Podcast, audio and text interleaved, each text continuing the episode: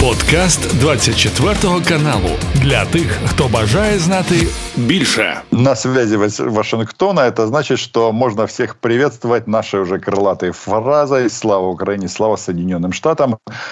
Андрей Андреевич Пентковский на связи. Андрей Андреевич, здравствуйте. Героям слава, добрый день, Роман, добрый день, Володя. Андрей Андреевич, сегодня так много событий. Я вот решил без лишних превью. И, конечно, мы сейчас я, будем говорить о США, об Украине и раскладе непосредственно в американской политике. Но я хочу начать с другого. А как вам, а, как человеку, который так четко а, делит исторические этапы, вот то, что сделал Путин перед э, так называемым Днем народного единства, когда пришел к выводу, что быть сателлитом или под Золотой Ордой не так уж и плохо, по большому-то счету. И э, главное, чтобы, не знаю, когда был Александр Невский, тогда вроде как э, гей-парадов не было, э, этим не пугали, но тем не менее и тогда уже было страшно, и он э, боялся Европу и, соответственно, стал ну, подчиненным Золотой Орды, Золотой Орды. И вот сейчас даже пропаганда, она немножко как бы опешила, и они задаются вопросом, а что получается, что мы 30 лет шли не туда, э, и вот теперь, очевидно, решили идти обратно. Только из этих 30 лет 24 Путин глава российского государства. В общем, что вы думаете по этому поводу? Ну, Путин, конечно, никаком не уже по мифологическому Александре Невскому, а о себе любимом. Ведь все обратили внимание его абсолютно хаотическое э, поведение во время последнего визита в Китай, где он вот помните, на такой стендапчик устроил там с российскими корреспондентами и восторженно рассказывал, как Си сначала с ним обедал вместе с Лавровым, а потом повел его в свою почевальню, и там они вдвоем еще три часа кушали что-то. Ну, ясно было, что это Хауи, это вот э, мне напомнило сцену из э, э Дубровского Сергеевича Пушкин, как лакей Троекурова рассказывал, какие вот, как же его собаки его хозяина живут лучше, чем некие дворянчики, намекая на отца Дубровского. Ну вот э, это же э, не только вот его, это показать, что на поведенческом уровне, не только Путин, а уже лично вся эта наша элитка, подсознательно они уже смирились, что они, они хауи, хауи Китая. Но для этого надо какое-то обоснование оправдывающее. А вот оказывается, он не просто так там лезет ему а он высокую российскую духовность спасает, духовность. Вот их какое э, веками э, их э, претензия к Западу была, извиняюсь за выражение, но оно точно выражает их сущность. Духовности у них нет. Вот, вот какое лозунг русского государства и, и русских властителей. Какой духовности они боятся? Ну, понимаете, вот это э, вот есть такой историк Янов, америка, русскоамериканский, он первый это заметил. Было примерно вот э, с после уже Орды, там, с 14 века, 11 примерно периодов то сближение с Западом, то отторжение. Вот к сближению толкало, конечно, плоды западной цивилизации, технологические новинки, комфортный образ жизни, все это э, очень нравилось российской элите, но их всегда пугало, что слишком большое э, сближение приведет к потере духовности, а потеря духовности это э, перестанет народ подчиняться вот этой авторитарной власти. Там все-таки медленно, противоречиво, но совершенно другие ценности. Действительно, они правильны. Это разные ценности Запада и, и Орды частью которой мы являемся, и что еще раз подтвердил Путин. Вот я уже несколько раз говорил, удивительное совпадение в истории бывают такие вещи. Два э, знаменитых политических документа, которые больше, чем какое-либо оказали влияние на политическую историю человечества, это Великая Хартия Вольностей э, в английских баронов, э, дававшая им независимость от, от короля. Это 1200 12 год, и Яса Чингисхана, превращавшего любого человека в пыль, в пыль под ногами, под ногами хана это 1209. И вот вся борьба, в общем, человеческих политических систем вокруг этих двух документов. Поэтому сторонники Ясы, они держали за свою власть слишком большое сближение с Западом, угрожая их власти. В, в этом и есть вся их так называемая духовность. Ну хорошо, что Путин наконец откровенно, откровенно подтвердил. И снова он вот в этой идущей мировой войне э, на втором, на израильском фронте, он, конечно, конечно, полностью расписался за Орду, за варварство, за чудовищную жестокость. Он за Хамас, да. Ведь даже самые такие э, арабские лидеры, осуждавшие Израиль, все время продолжающие осуждать, ну, мало кто из них, ну, кроме самых оголтелых, по-моему, это Хамени, только решились на личную встречу с руководителями Хамаза после того, что они учинили в Израиле. Но в Министерстве иностранных дел их встречали как героев. Ну, в общем, э, Россия, Россия свой путь выбрала окончательно. Так, и я так понимаю, на этот раз может быть уже безвозвратно, если учесть э, ну, сегодняшний момент. Ну, хорошо, Андрей Андреевич, с э, Золотой Ордой Путиным, кажется, понятно. Давайте тогда перейдем к внутриамериканским раскладам. Ну, вот в частности, я так э, тему нашу обозначил, что слишком много людей как-то начали рассказывать нам про мир во всем мире. Давайте поговорим с Путиным и так далее, и так далее. По вашему мнению, что это значит? Ну и, собственно говоря, есть вот этот текст CNBC, э, есть, соответственно, две... Да, и собственно говоря, есть два самых обсуждаемых текста сейчас. Это в The Time и, соответственно, The Economist. Ну, они абсолютно не связаны. Вот эта часть, часть вот этого громадного информационного наступления на, на, на Украину, это как раз связать эти два текста. Вот э, что навязывается. И, и, вот, например, не только российская пропаганда, но я смотрю вот эти все «Дожди», «Медузы» и прочие российские либеральные источники, они именно так трактуют тексты тексты э, Шустера и Заужного. Значит, примерно даже вот такая э, связь. Вот некий Шустер наконец сказал, какой правдоруб, сказал настоящую правду, и тут же откликнулся Заужный, опубликовав свою статью. Ну, это невероятная глупость, Диатей, э, потому что это, это серьезнейшая статья его. И, кстати, я, можно посмотреть Э, с э, беседу с редактором «Экономиста», он русский мигрант Островский, он работал как раз за ужином, говорит, два месяца эта статья готовилась, переводилась, она никакого отношения не имеет э, к к, к статье Шустера. И если, если останется время, я потом подробно поговорил о ней. Там много очень интересных таких чисто военных размышлений, аналогий, аналогий с Первой мировой войной, которые я хотя бы продолжу даже. Но основная ее задача какая? Это статья на английском языке для западной аудитории. В общем, она очень прямо говорит очевидные вещи, которые э, мы с вами из Заужной давно говорили, что э, без технологической поддержки Запада, без самолетов, без авиации, без э, э, дальнобойных ракет не в единиц, не в десятках, а в сотнях, без увеличения поставок и снарядов и противовоздушной обороны, Украина не может выиграть войну. Она, вот его основной тезис... Дайте оружие современное. Да, дайте, дайте оружие, да. И, кстати, именно так это воспринято.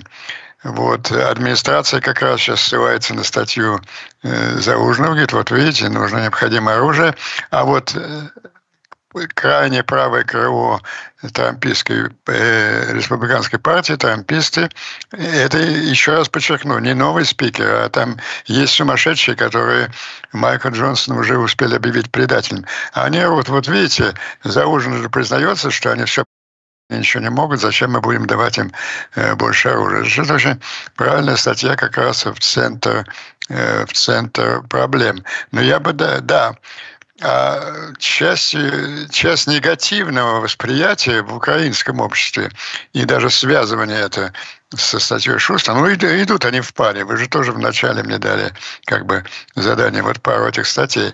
Это проблема перевода.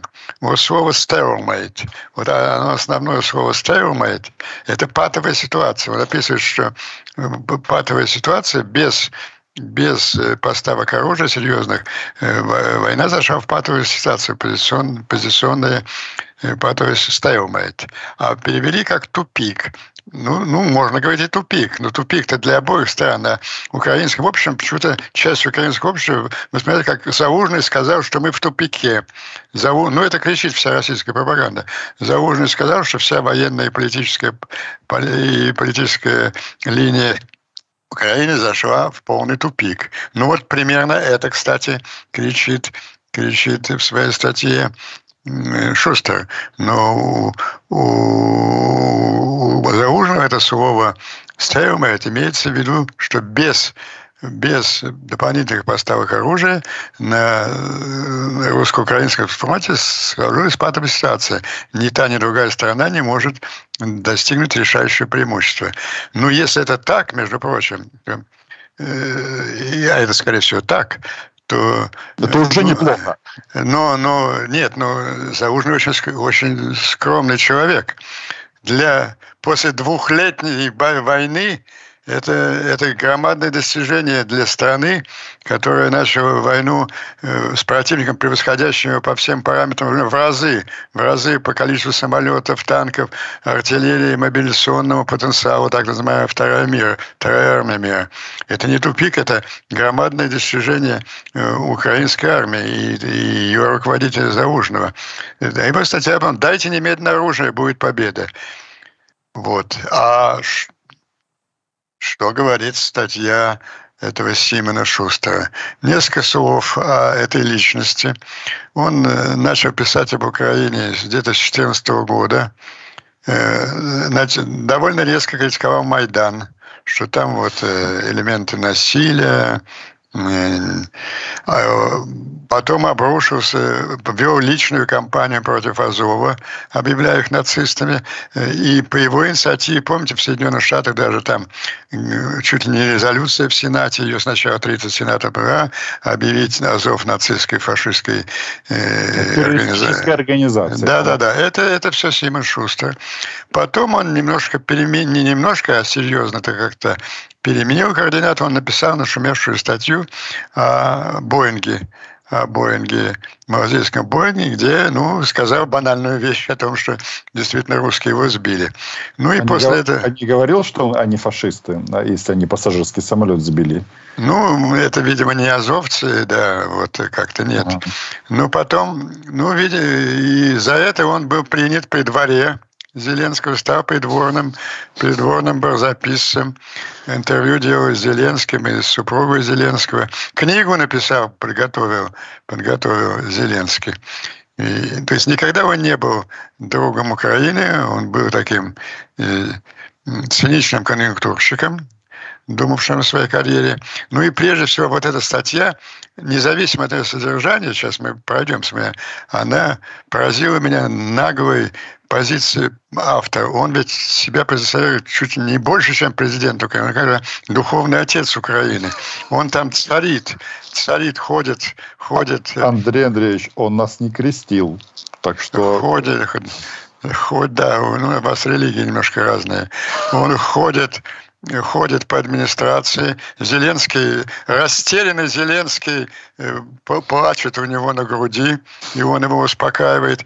А все сторонники, а все сотрудники администрации нам до десятка перечисляет. Так анонимный источник А подошел ко мне и сказал, анонимный источник Б подошел, нельзя. все к нему подходят и жалуются на Зеленского и жалуются на Зеленского. Э, ну, а, да, он, и он настолько нагл вот в этом своем тексте, что э, ряд комментариев к нему, таких же, таких же и подобных ему вот в этой, э, во всем этом корпусе левой американской прессы, это, они даже эту статью характеризуют как интервью, интервью, которое Зеленский дал Шустеру. А там действительно, там идут прямые фразы. Я сейчас процитирую прямые фразы. Зеленский мне сказал следующее. А там идет абсолютно абсолютное, то невозможно сказать Зеленский, потому что это противоречит просто, просто фактам. А вот что говорят, э, ему говорят, что ему говорят э, сотрудники администрации, они ему говорят в один голос, вернее, на разные голоса, они говорят одно и то же. He, Зеленский, Зеленский он все время говорит о какой-то победе, которая не может быть. У нас, и у нас нет в результате этого того, что мы не можем выбрать другие options, запрещены разговоры о возможном э, перемирии, каких-то конструктивных вариантах и так далее. Ну, это наглейшая совершенно выходка. Ну, а что конкретно вот? Зеленский ему все время в ходе этого интервью, да, это Шустер не возражал против того, что это называется интервью Зеленского. Э, ну, он все время жалуется, что Запад потерял интерес Украине, мы никому не интересны, и поэтому, э, поэтому и сокращаются поставки оружия.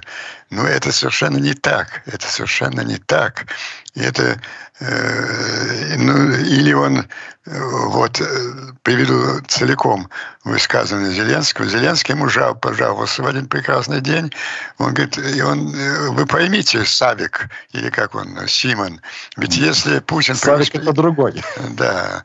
Вот, если, и дальше он повторил нашу с вами э, те, э, наш с вами нарратив, который я вот э, несколько лет порубаю все время и здесь, и, в западном обществе, что если Путин преуспеет, он же на этом не остановится. Он пойдет, пойдет дальше в Европу, и вам придется уже платить, ну, и Столтенберг, это стандартный тезис, вам придется уже не деньгами, а кровью платить. Это. А они меня не слушают, говорит Зеленский. Ну как же они его не слушают? Что за бред? Ну, я сейчас приведу десяток совершенно противоположных вещей.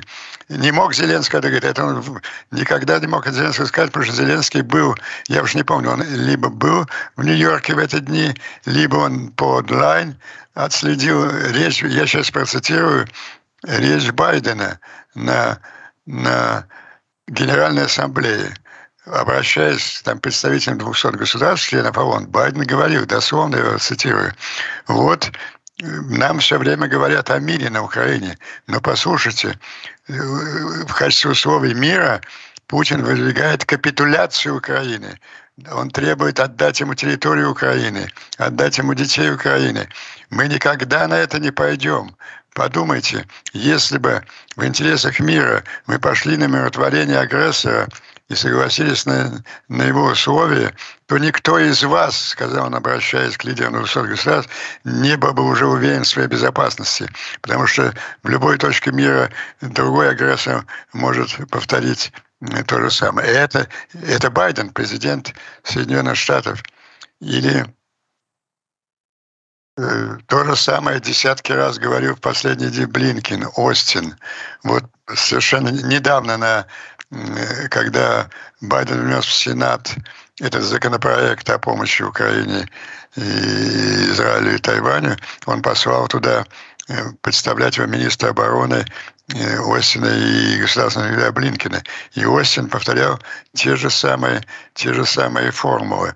Эм, и да, а Байден, а я приведу еще речь Байдена, э, обращение Байдена к нации э, по поводу событий в Израиле.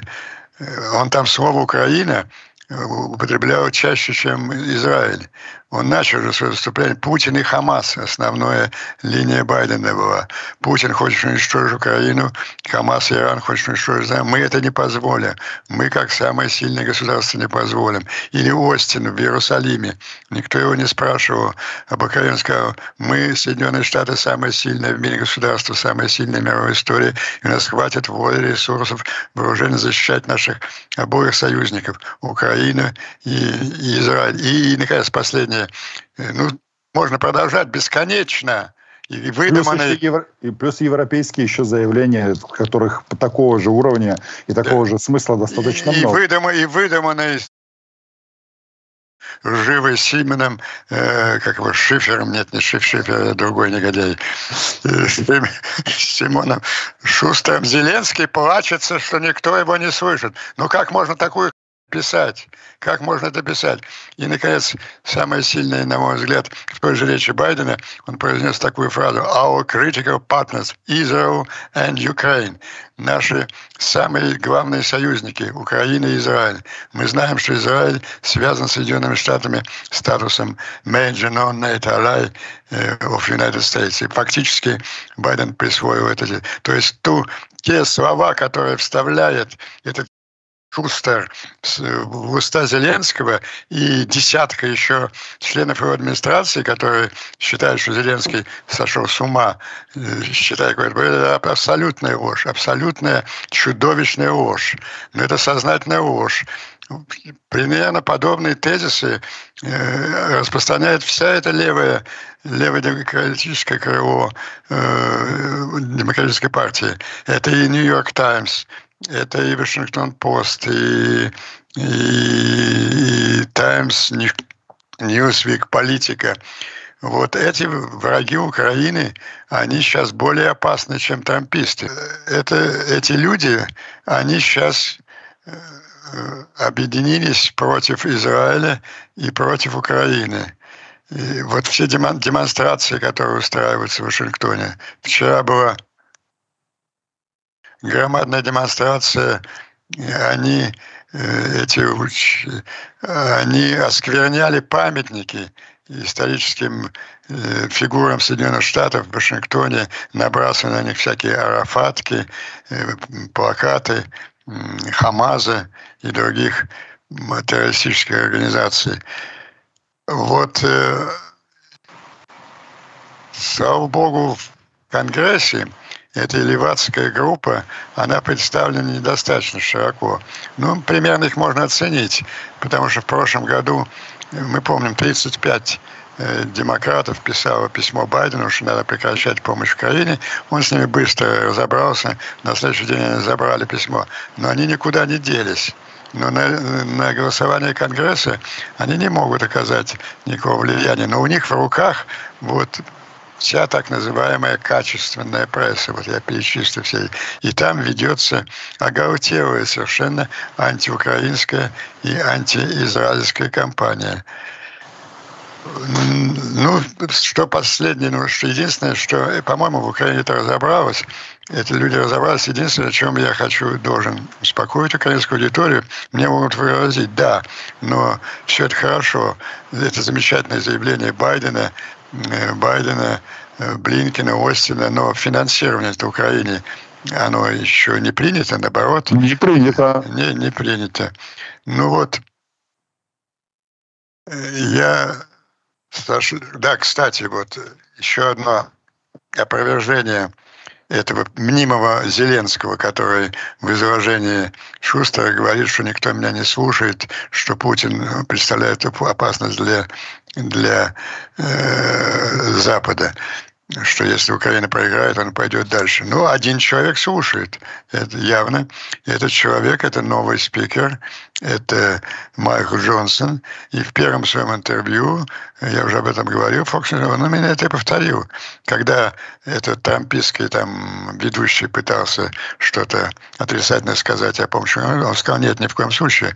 Мы не можем прекращать помощь Украине, мы должны ее усилить, даже потому что если... И дальше он повторил этот стандартный наш тезис. Джонсон это повторил. Э, он трампист, но он не, не, не, не на вопрос Украины. То есть там человек 10, которые его уже объявили предателем. Так что будут э, э, большая торговля между демократами и республиканцами, переносы разные резолюции. Ведь дело не только не в том, что одни хотят сделать акцент на Украине, а другие на Израиле. Дело в том, что республиканцы, это обычная практика в американском конгрессе, хотят воспользоваться моментом, протолкнуть какие-то нужные им вещи. Ну вот, в качестве прицепа к резолюции республиканцы толкают там предложение резко снизить э, финансирование налоговой службы или усилить границы, охрану границы Мексики, еще какие-то вещи. Но фундаментальный факт в другом – что могут сколько угодно маневрировать, э, откладывать. Но в палате три четверти палаты твердо всегда голосуют и будут голосовать за поддержку Украины. Это все 100 демократов, даже вот эти симпатизирующие лево, э, все 100% демократов, симпатизирующие левым, они ограничиваются буйством в своей либеральной прессе, но голосуют они дисциплинированно, и, по крайней мере, половина, половина, половина республиканцев, включая спикера, включая спикера Майкла Джонсона. Финансирование, безусловно, будет э, утверждено. И более того, э, призыв, призыв Заужного услышан американской администрацией.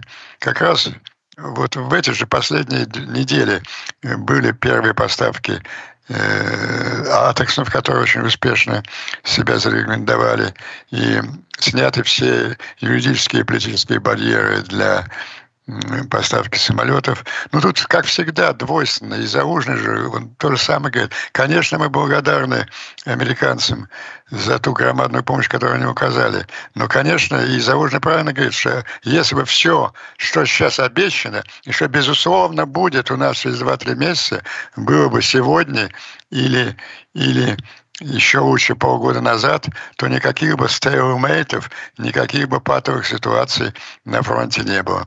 Вот такая ситуация на сегодняшний день. Да. Андрей Андреевич, я тут, меня, а, вот меня, ну, практически видно, да. А, я тут, э, что пропадал?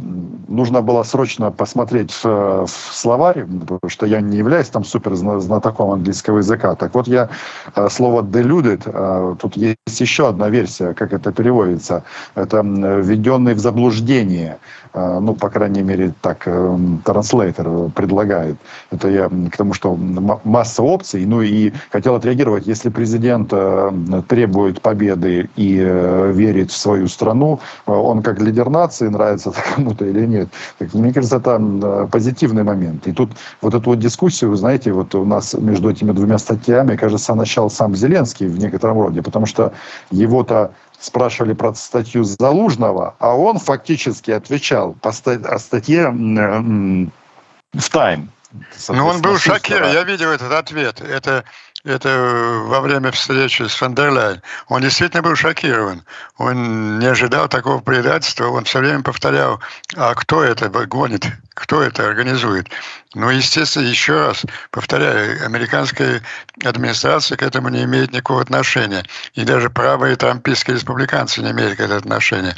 И это порождение вот этого левого крыла демократической партии, всей вот их могучей империи либеральной прессы, они же все время, все последние месяцы они, они об этом говорят.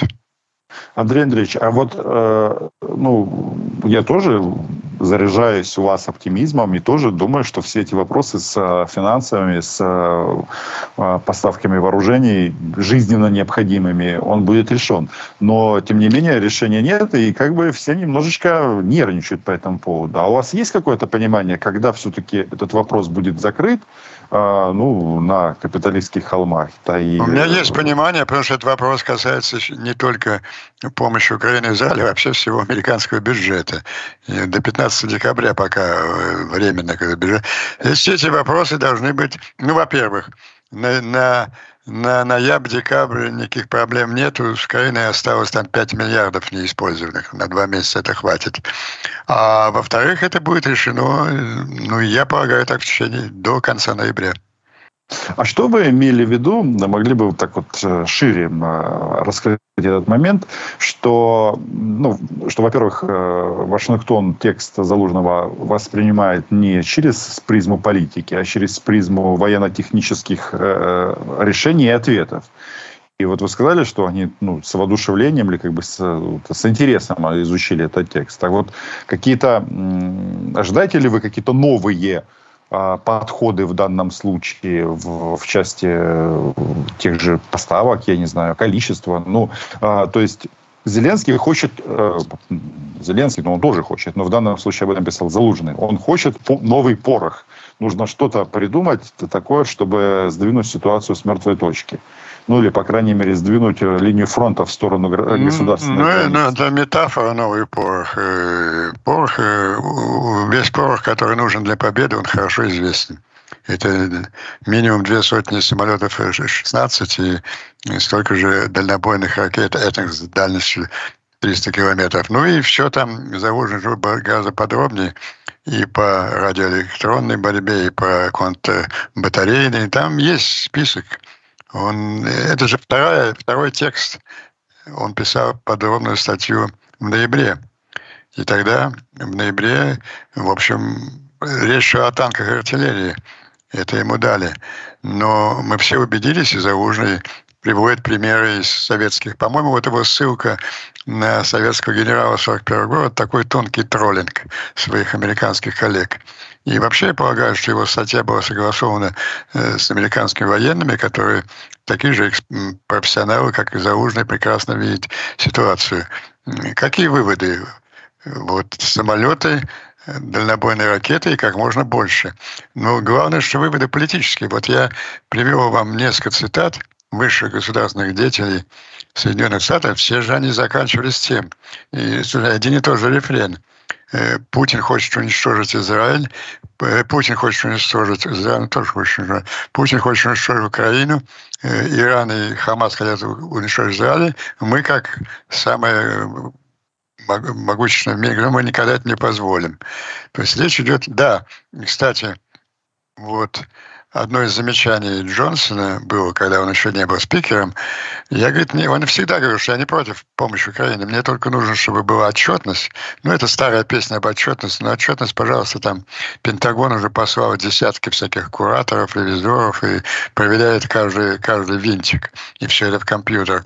И второе, я должен, мы должны понять э, цели нашей этой войны. Пусть президент Байден объяснит нам какие цели. Вот президент Байден э, объяснит, он уже объяснил их в своем историческом обращении к нации и ряде других выступлений. Что касается Украины, он сказал, нам нужно оказать такую помощь Украине, чтобы она смогла вышвырнуть агрессора со всей своей, со всей оккупированной им территории. Так что э, как должен отреагировать. И, ну, Заужный ничем. Ну, он правильное выступление, конечно, он помог. Но, в общем, э, его слова э, пали уже на выстраданную почву. Выстраданная почва – это два события произошло крупнейших, две наших победы. Это первое – это победа внутри внутри американской администрации. Победа ли, линии Блинкина-Остина над линией Бернса-Селливана. Вот вы слушали что-нибудь в последнее время от Бернса Селливана? Ничего, а иногда, когда говорят, говорят очень правильные вещи. Вернее, Бернс ничего не говорит, а Салливан повторяет правильные вещи за Блинкина. Это первое. Определился коллективный, коллективный Байден. Без этой победы не было бы вот тех выступлений Байдена, которые я процитировал. И второе, это тоже нам помогло, как это не цинично звучит, вот этой агрессии э, Израиля, Хамаза, в Соединенных, руководство Соединенных Штатов понимает Украину и и Израиль как два фронта, два фронта мировой войны, которые ведет, ведут Соединенные Штаты с тоталитарными режимами. И Соединенные Штаты намерены в этой войне победить. Ну вот, и раз уж мы заговорили за, за ужином, что там мне интересно показалось, и это имеет к нам отношение. Это аналогия с Первой мировой. С Первой, она очень правильная. Но она это не в первый раз. Вы знаете, Первая мировая война, все вот эти активные действия позиционные, они же где-то закончились через несколько месяцев.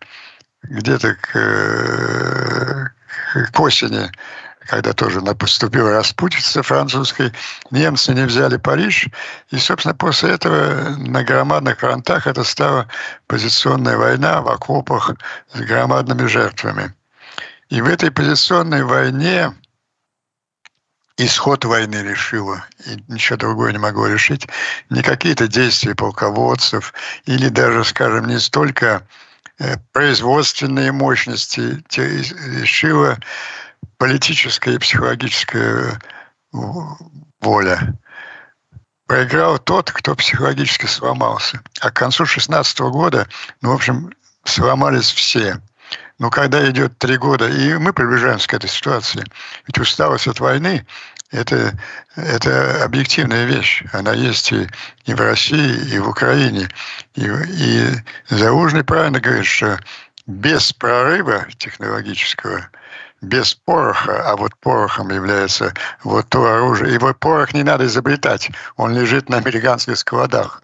Его тоже нужно доставить в Украину. Без пороха будет позиционная изнурительная война. И он, э, он тут правильно э, предупреждает, что, в общем-то, в этой войне скорее преимущество у России, у которой там больше военно-промышленный комплекс, мобилизационный. Но я бы сказал другое, что проиграет тот, у кого сломается психологическое, кто первый психологически сломается. Вот в 16 году Австро-Венгрия была уже ну, просто на грани совершенно поражения. Россия проиграла, потому что она сломала психологически из известных событий э, в России сначала февральская, а потом октябрьская революция. Не было уже никаких там э, наступления германской армии, которая бы там подошла к Петербургу и Москве, ничего подобного. Россия сломалась, сломалась изнутри. И, и также и закончилась война тем же. А в 18 году, ведь когда было подписано перемирие 11 ноября, еще ни один клочок германской территории не был оккупирован. Э, линия соприкосновения сторон, она шла в значительной степени по, там ближе уже к границе французской. Э, немцы сломались психологически. Там было восстание э, матросов, моряков или, ну, беспорядки начались в Берлине. Вот что сделал, поэтому вот замысел вот этой громадной психологической операции, в которой участвует левая, левая, как я их теперь называю, левая, э, левая демократическая российская пропаганда, ну и какие-то людишки нашлись и реципиенты реципиенты и в Украине, не будем их называть. Это которые... вы имеете в виду тех, кто солидаризируется с текстами, что нужно вступать в, в переговоры и по факту отказаться от оккупированных территорий. Ну, это знаменем. Этих текстом стал, их знаменем стал текст, текст Шустера. Они жульнически приписывают к себе текст Заужного, хотя это вот не имеет ничего общего с ним. И вот как мухи не слетелись. Это такой тест был. Все, кто помышляют, о капитуляции, они вот э, себя активизировали. Но на самом деле к психологическую слому э, ближе России, мне кажется, сейчас. Вот э, посмотрите, мало кто обратил внимание, уже после, после, после мнимой смерти Путина или я, я, я не, не буду... Я, это, это как, знаете, в квантовой механике код Шрёдингера, так и путичный. То ли мертвый, то ли живой. В любом случае, это блестящий троллинг генерала внешней разведки, если все сейчас только говорят, жив ли Путин еще. Так после смерти Путина прозвучало неожиданно четыре достаточно авторитетных заявления в России о необходимости переговоров совершенно в новой тональности. Я их сейчас перечислю. Может быть, не все обратили внимание, в Украине его, к сожалению, не связали в такой же. Первое. Лукашенко. Ну, братские народы Украины и Россия. Но первый раз предлагают переговоры. А? Он не первый раз предлагает Но в такой тональности, что вот мы вот три братских народа, два там о чем-то поссорились, надо нам втроем сесть и обсудить.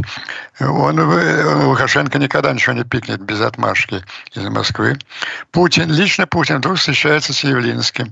И они обсуждают, ну, а Явлинская что? Явлинская какая сейчас фишка? Он все время говорит о необходимости переговоров. Ну, э, он всегда был, он был противник войны, да, это у него хорошая репутация, но его его настойчивость в переговорах, они, она фактически, это призыв к Украине сдаваться. Но вот, э, казалось бы, такой дискредитированной властью Явлинский вдруг поднимается довольно собеседника Путина. Ну хорошо, ладно, это какие-то оппозиционеры. Шойгу в Китае где он приехал вместе с Путиным лизать туфлю китайскому императору, вдруг э, во время выступления говорит такие фразы. Нам, мы близки, мне кажется, мы уже близки к некому постконфликтному урегулированию ситуации в Украине и к существованию с Западом. Вы знаете, я очень старый человек. Я помню, когда я первый раз услышал слово «мирное существование с Западом». Мне было 12 лет – ну, я был такой прецизированный мальчик. Я читал не только пионерскую правду, но и правду. И даже иногда... Я рано научился читать, в два годика. Я читал даже журнал «Большевик». Был такой журнал «Большевик», позже он назывался «Кому?» Нет, мне было не 12 лет, мне было 13. Умер, умер Иосиф Виссарионович. Я чудом остался в живых. Вот в нашей школе, нет, в соседней школе э, лучших учеников, отличников, оказана была большая честь, их послали на похороны Сталина. Но они оттуда не вернулись. Ну вот я тоже был отличником, если бы эта инициатива была бы в нашей школе, я бы так и там бы закончился. Вы имеете, вы имеете в виду, что их задавили 5 марта, ну или какого-то да, там марта 1953 да, года? Да. Так вот, через ней прошло несколько дней после смерти великого вождя, и вдруг в этих газетках, которые я стал читать, всегда читал, я вдруг прочел небывалые слова о мирное существование с Западом. Вот Андрей новые... Андреевич, так этот же еще не помер. Ну, по ну, крайней мере, ну, не было ну, похорон. Ну, в каком-то смысле, может быть, и помер идеологически. Ну и, наконец, четвертый. Есть такой э, кремлевский э, ресурс по опросам общественного мнения, он горно называется «Центр Левады». Ну, Левада уважаемый человек, он давно умер, там гулят совершенно другие люди, которые рисуют нолики и крестики, которые нужны власти. И вдруг этот нолик-крестик говорит, что, оказывается, 70% хотят мира с Украиной, российское население, а 30% из них согласны на мир с полным выводом всех войск из, из российских войск. Это значительное усиление антивоенных позиций. Помните, я неоднократно давал свою примерную социологическую модель русского общества. Я говорю, примерно 10, ну максимум 15 процентов это Z-быдло. Вот это абсолютно, который русский мир, победа и так далее. Введенное в э, заблуждение, да. Введенное в заблуждение, ну да, дьяволом. Э, русского мира. Вот. И примерно столько же я оцениваю процентов 15 принципиальные противники войны, а остальное такая колеблющая серая масса, которая только обрадуется от, э, от э, прекращения войны, потому что мобилизации не будет. Так вот осталось, что серьезных противников войны, что значит быть за мир с деоккупацией Украины, быть принципиальным противником войны. Слушайте, я поздравляю 30% населения в России. И это сообщает главный общественный ресурс. Мне кажется, это четыре сигнала одновременно. Мне кажется, вот сейчас, сейчас, когда решается ну, самолеты придут, да, это, ну, это важно, и это, это будет решать, но очень важна политическая воля. Сейчас такое состояние, когда Россия готова сломаться. А вот она сейчас вбрасывает, вбрасывает именно такие нарративы для того, чтобы сломать сопротивление украинского общества.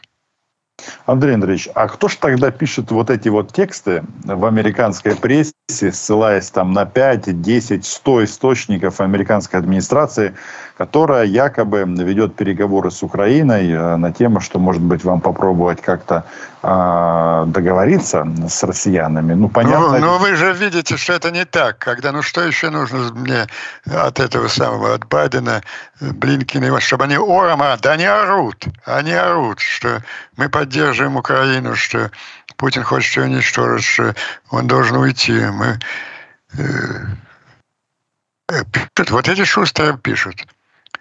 Э, левые, вот, между прочим, я наблюдаю, и у меня сейчас большая надежда, что вот этот наглый, совершенно откровенный поход вот этой левой, леволиберальной и против Израиля, и против э, Украины, он, он плохо обойдется им.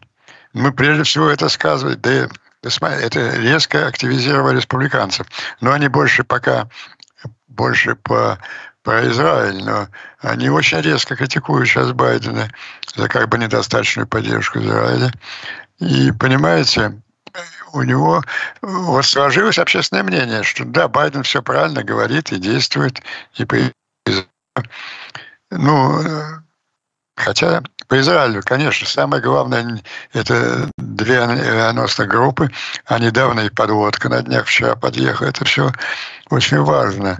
Это, конечно, серьезная поддержка Израиля. Теперь никакой Хазбула, никакой Иран не посмеет выступить на стороне Хамаса. Но вы же знаете, у меня другая точка зрения.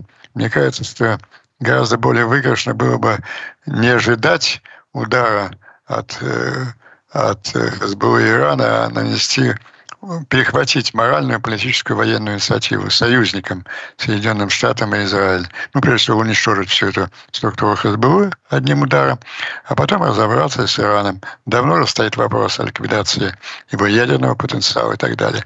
Но мне все-таки кажется, что на это пока администрация Байдена не готова.